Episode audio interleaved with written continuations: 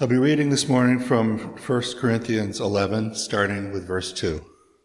I praise you for remembering me in everything and for holding to the tra- traditions just as I pass them on to you. But I want you to realize that the head of every man is Christ, and the head of the woman is man, and the head of Christ is God. Every man who prays or prophesies with his head covers dishonors his head. But every woman who prays or prophesies with her head uncovered dishonors her head. It's the same as having her head shaved. For if a woman does not cover her head, she might as well have her hair cut off. But if it is a disgrace for a woman to have her hair cut off, or her head shaved, then she should cover her head.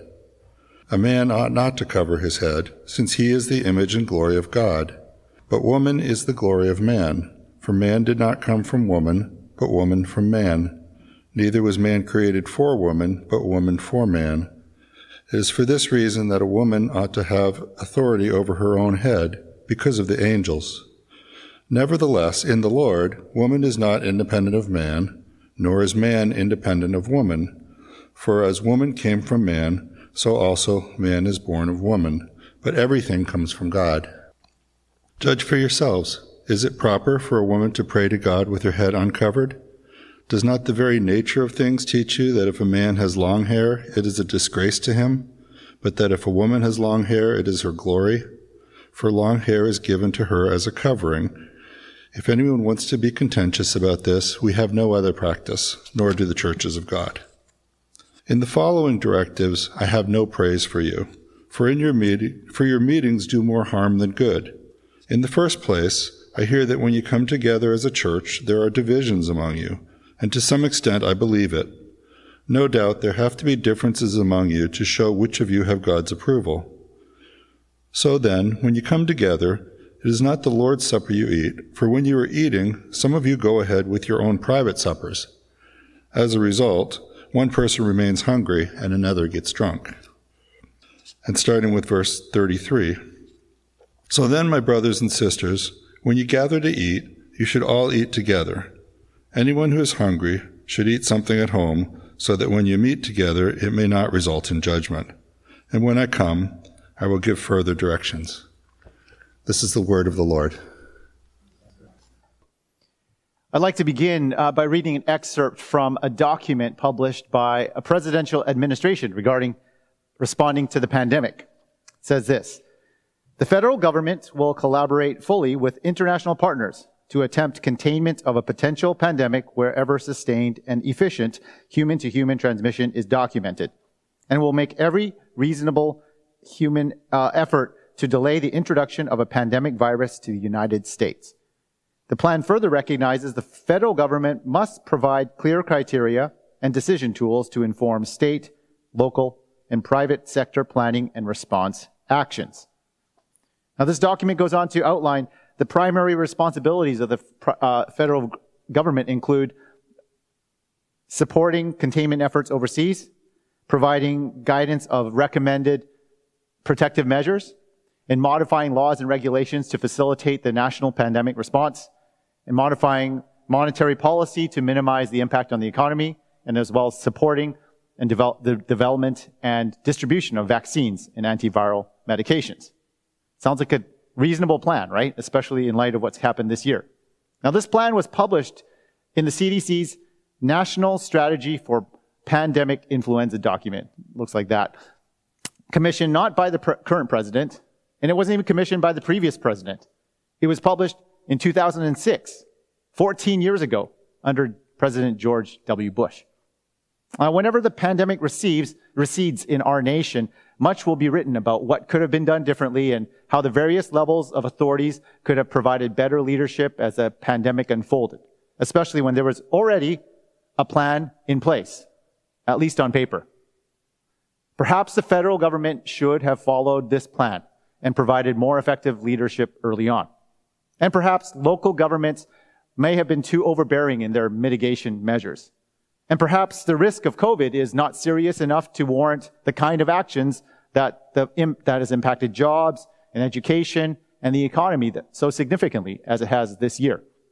And perhaps we didn't do enough early on to prevent nearly 300,000 excess deaths over the same period in previous years. And 223,000 of those due to COVID. Why am I saying this? All this to say is where there is confusion about roles and authority, this can impact the effective functioning of a community. Role differentiation and authority structures are not inherently bad things. The question is, what kind of roles and authority structures serve a group of people best? And this is the area that we're entering into through today's text in 1 Corinthians 11. And like all the perhapses that I just listed, outlining the government's pandemic response, today's passage conjures up a lot of perhapses as well. We look at a difficult passage that has often been used to limit women's participation in the worship life of the church. And to our modern ears living in an increasingly egalitarian world, words found in the passages like this that include head and hair cover, hair, hairstyles and head coverings and headship and authority, those terms might rankle many. Yet, if we desire to trust scripture as a faithful revelation of God's character and mission, then we must confront passages like these that are difficult. At worst, what we might do is we're tempted to do away with the words of Paul here with our apparently enlightened positions and understanding of God's character. And at best, we might skim over this chapter and say, we'll come back to it another day. Well, perhaps today is that day for you. As with any text, I encourage that you don't read, uh, react to the misapplications of texts and end up throwing out the truth that is being conveyed. And if we believe that scripture is inspired by God, both in its writing and copying and translating and the reading of God's word, then we must do the hard work of wrestling with difficult texts like these. We must be cautious of responding from our modern perspective and contemporary values alone that might be imposed on an ancient text. The fact that it's ancient and difficult doesn't make it untrue or irrelevant. And the challenge of this passage is that a number of things aren't immediately clear to us. So we're going to look at the setting, looking at a situation, and a solution that Paul presents. You know, as we've been learning so far, the Corinthian church is a diverse group of people, ethnically, culturally, socioeconomically, and with different spiritual backgrounds set in a city that is polytheistic. They were navigating what it meant to follow Christ as former, formerly predominantly Jew, uh, Jewish faith that now was embracing Greek and formerly pagan worshippers into the community. This led to conflict over, as we've been learning so far in the series, over which leaders to follow and dealing with moral issues like sexual immorality and marriage and, and food loss. And here in chapter 11 up to 14, Paul turns his attention to a different category of concerns he turns his attention to addressing appropriate worship together as a community. Now, Kenneth Bailey, who I've been re- relying on a lot, re- frames these chapters in this following way. You can see it up on the screen. This whole section is about, from chapters 11 to 14, is about men and women in the church. And in this first part of chapter 11, it's about men and women leading in worship. And if you look at the bottom part, this chiastic structure, chapter 14 is about men and women talking in the church. And then you go to the next level about order and worship, the sacrament of the Lord's Supper in the second part of chapter 11. And that parallels order and worship in chapter 14, prophets and speaking in tongues. And then you go back to another level, gifts and the nature of the body. That parallels chapter 14's the spiritual gifts. And what's at the center of this chiasm, these series of chapters? It's chapter 13, which is love. And if you if you you can't read all this, there's uh, in the YouTube description uh, box there's a link to the slides. If you want to look at that later, you can hit pause and look at it in more detail. You'll see at the center of this ar- this argument is the famous hymn to love. Love here is meant to be the anchor to nourish and cleanse all the various aspects of worship that surround it: the teaching, exercising of gifts, uh, administering the sacrament of the Lord's Supper, and of preaching. The Corinthian church was not functioning in love, evidenced by the divisions amongst them. Paul challenges them in chapter 11 in verse 16 and verse 18. You see, I think it's coming up on the screen here. If anyone wants to be contentious about this, we have no other practice. And when you come together, let there be no divisions among you. The question being answered here is how can faithful and meaningful worship of Jesus be expressed in a diverse community of believers? And though some have attempted to justify an oppressive view of women from this text because of its references to head and headship and authority, we're going to get to that in a moment. This text is not primarily about roles and relationships between men and women in general, or even between husbands and wives. In this particular chapter, Paul is addressing divisions about male and female leadership in public worship and the manner in which the Corinthian church was sharing in the Lord's Supper meal together. So let me get that part out of the way. The Lord's Supper, verses uh, 20 and 21, you'll see it come up on the screen here, uh, to, so we can spend more time on the earlier part, which is a little more probably mysterious to us. So Paul is reminding them of the purpose of the Lord's Supper. They had forgotten the goal. They had turned it from a meal to remember and proclaim the Lord's death and resurrection into this indulgent party where, where wealthier members were partying it up and poorer ones in the community were being left hungry in this meal. And back then, the Lord's Supper wasn't just a wafer in a little cup. It was a full-on meal that people shared together. Paul corrects them in their thinking that they are sharing in this mysterious moment with Christ when in fact they're just being selfish boors at the community meal. And this is antithetical to the gospel and the call to be a community. Their divisive and selfish behavior together is not honoring worship of Jesus, nor reflecting the love that God calls his people to. Now, turning to the first half of chapter 11, Paul addresses the appropriate leadership in a public worship service. Now, we might miss this because we're stumbling over all the mentions of hairstyles and head coverings and authority and submission. But let me draw your attention to verses 4 and 5 and also verse 13. There, Paul is talking about uh, if we're not familiar with the practice, our, our attention may be drawn to Paul addressing appropriate head coverings. And in ancient times, in some, and also in some cultures now, head coverings were required for women when they left the home. But note that the setting that Paul is addressing, when they were praying and prophesying, as uh, Josh mentioned to us earlier, prophecy is speaking God's revelation to a group of people for the building up of the gathered body of God's people. And we're going to get to that in a little bit more uh, in a couple of weeks in chapter 14. And for Paul, that women and men prayed and prophesied in public worship gatherings was not even a question for him. Here, he is providing guidelines for how men and women might pray and prophesy, not whether men and women should pray and prophesy in worship gatherings. This presumption of shared ministry might explain why so many women were attracted to Paul's ministry and supported his ministry at a time when men were typically the main teachers in religious settings. We're told in chapter 1 that Chloe was, is a leader in, in Corinth that has been keeping Paul informed about the conflicts in the church. Priscilla and Aquila are also leaders in the Corinthian church that Paul and Luke mention multiple times by name in other letters usually with Priscilla's name first. Priscilla was respected, was respected as a teacher in the church, and together with Aquila, they were sent out as missionaries. They hosted Paul for 18 months when he stayed in Corinth, and they also discipled Apollos, the apostle that came after Paul to Corinth to teach. They taught them the ways, taught him the ways of the gospel.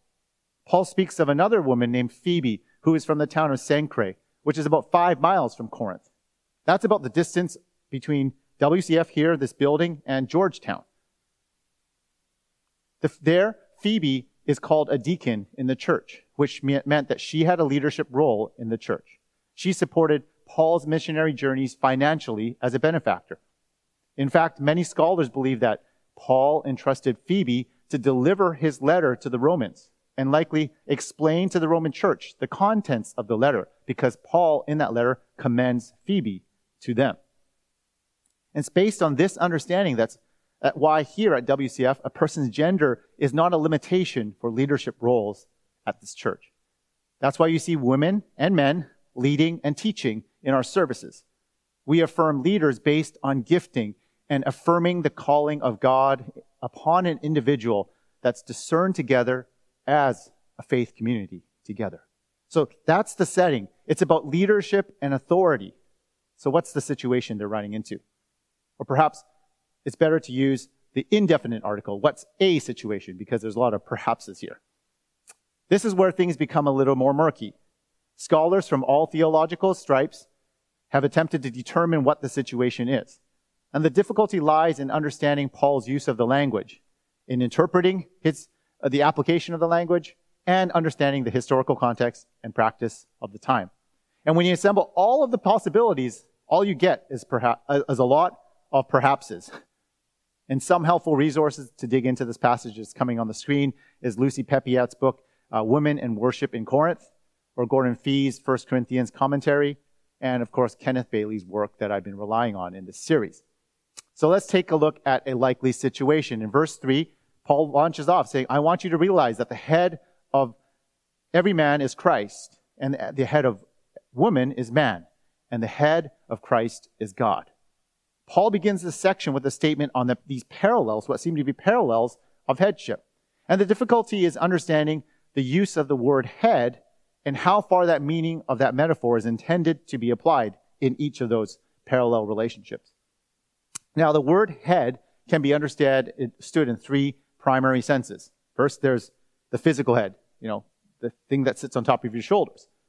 And then there's the second sense, which is authority, much like the president is the head of state, or the CEO is the head of a company who calls the shots and whose leadership affects everyone down below. Then there's a third aspect of head, which is head as source. Here, head is used in a sense of origin or of order, like the source of an of a, or origin of a river is the river head, or that first day of Advent is the origin of the Advent season, the beginning point. In fact, the Jewish Bible translates the Hebrew word Rosh as head. And it shows up in the Jewish New Year celebration, Rosh Hashanah, which is the head of the year.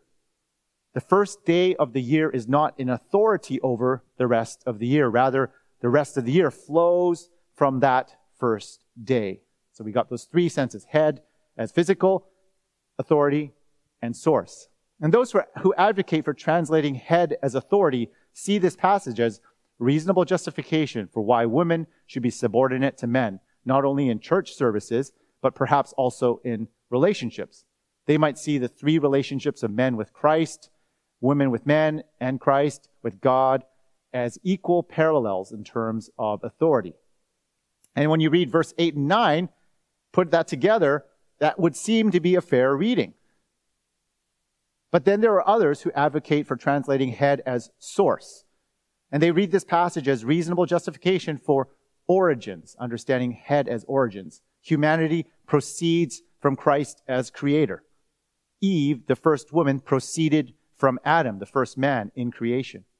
And Christ's incarnation proceeds from the will of the Father as the begotten of the Father. And this too seems to be a fair uh, interpretation. But Perhaps parsing it out as either or is not the most helpful step.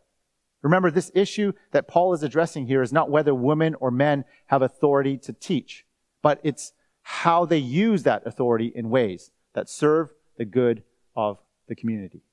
And for Paul, women have a significant authority that traces all the way back to creation. So I want you to take a look at this chiasm of verses like 7 through 13 and what's at the center of it. If you take a look, I know it's very small. You can go back and look at it or pull up the slide presentation.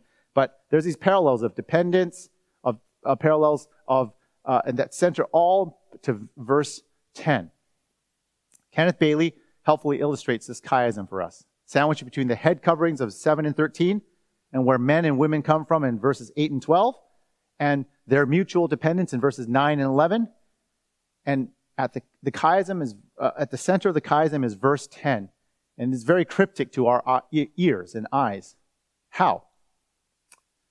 Rabbis historically argued that in the first creation, it was the angels who were there to witness and give praise to God's work, because no one else was there, no humans.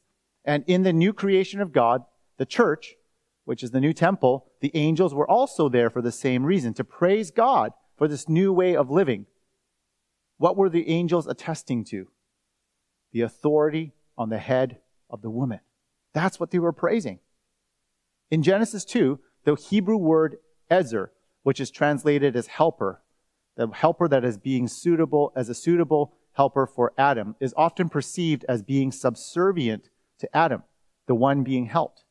But there's something interesting about this word ezer in the Old Testament. Most every other time in the Old Testament, that word is referred, used to refer to God as helper. God is the one who comes and helps and saves God's people. And God is hardly to be understood as weaker or subservient to humanity. Adam is the one whom God helped. And how did God help him? By sending a helper named Eve. And it's for this reason that woman should have the sign of authority on her head when she prophesies before the worshiping congregation. Think of Queen Elizabeth II, who wears a crown. That's a sign of authority on her head. For Corinthian women, wearing a head covering while leading in the congregation was a visible sign of her authority to proclaim a prophetic word to the congregation. So, for the women of Corinth, Paul might be saying here, don't view the head covering as a sign of subservience. Though it signals differentiation, see it as a symbol of your authority to exercise your prophetic gifts in leadership along with male prophets. Do it because of the angels. They're praising God because of that authority.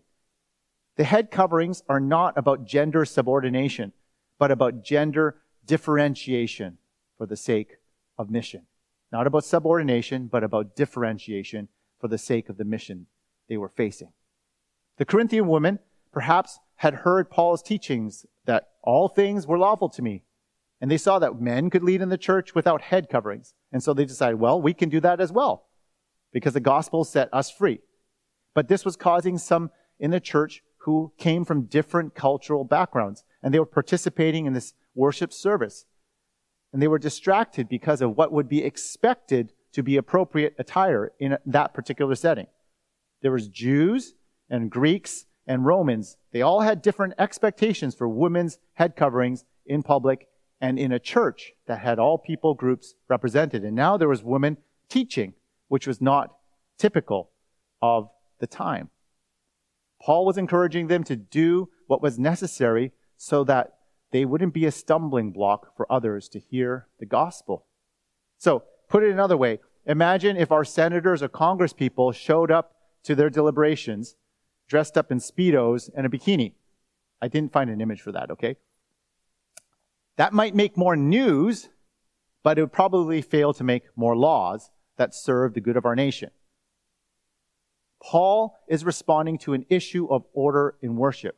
Paul could have said, Women, just stop praying and prophesying because it's be- causing a disturbance for the community. But that's not what he said.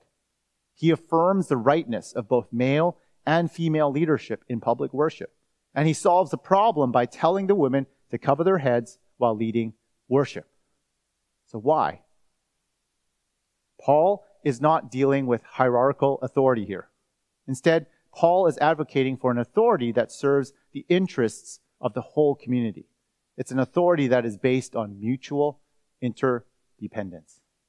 You know, in verses 11 and 12, that's where we see it turn up. Nevertheless, in the Lord, woman is not independent. Oh, man is not independent. No, yeah, woman is not independent of man, nor is man independent of woman. For as woman came from man, so also man is born of woman. But everything comes from God. Now, in light of Eve, understanding that Eve helping Adam was from a position of complementary strength, not of subservience, Paul sees women as the descendants of Eve, placed by God as the strong ones who come to help Adam, the one in need. Paul points back to the continuing effect of creation. Yes, Eve was the first woman that came from Adam. But think about this. Every other man in history has come forth from a woman. Instead of Paul being the male chauvinist, we can read Paul as the compassionate one who affirms the equality and mutual inter- interdependence of men and women in God's kingdom. Both women and men who lead are needed in the kingdom of God. Getting rid of men because of their failures of authority is just as unhelpful as presuming that women can't be in positions of leadership. Both are required. So when, with mutual interdependence in mind, let's return to this problem of head. Is it source or is it authority? Perhaps the attempt to isolate the interpretations of head as source versus head as authority is not as helpful as we think. I want you to consider how they might actually overlap. For example, the head of an organization or of a nation is the source and the guide of the direction of an organization, or they should be at least, right? That's what a good leader does. And they are mutually interrelated concepts that cannot really be separated exclusively from one another. Authority and origin are both closely related. For example, if you, if at work, someone comes to you and tells you, hey, Andrew, I got a new job for you. This is a whole new direction for our department. You'll, first thing you'll say is, who told you this? What's the source? And who is the authority to make the call? If your coworker is the source, then you can probably ignore it. But if it comes from the CEO, then you take it seriously because they have the authority and the sor- they're the source of the, the new direction. Authority and origin are often closely linked. They both come from the head. So preferring a translation of head as source doesn't get away from its association with authority. And understandably, we are skeptical of this idea of authority because of the abuse rendered by unjust applications of authority. No one likes to have authority wielded over them through coercion or through abuse. This is not a use of authority that is reflective of the kingdom of God. But it doesn't mean that any authority or any authority structure is antithetical to the gospel. At the end of the day, Paul does differ, advocate for differentiation between women and men leading in the service based on the expected norms of the time. The women may have had the freedom and authority to uncover their heads when leading in public in light of the gospel. But Paul asks them to cover their heads out of an authority that seeks to serve those who are listening. This approach seems to be in line with how Paul has been encouraging them so far in this letter to prioritize the flourishing of the community by withholding individual rights and freedoms and to consider those of weaker faith in the community. And if we're not convinced based on Paul's argument here for how to use your authority, consider the life of Jesus, God incarnate. Jesus chooses to use the authority he has over all of creation, and he constrains it in the form of a Jewish carpenter in the first century to ultimately give himself as a broken body to the broken body of Christ, that she might have life and have life to the full. As followers of God, that is our call as well, to live and to lead in such a way that the broken body of Christ and the broken world around us may experience Christ's life to the full. Now, whether you are a parent or a manager, or an elder, or a deacon, or a volunteer, you have God given authority. And as a faith community, we seek to embody that authority in a manner that serves the greater good of all. That perhaps is the posture of authority that invites Jesus, that Jesus invites all followers to. May we be that kind of body. May we live in that authority that serves all. Amen.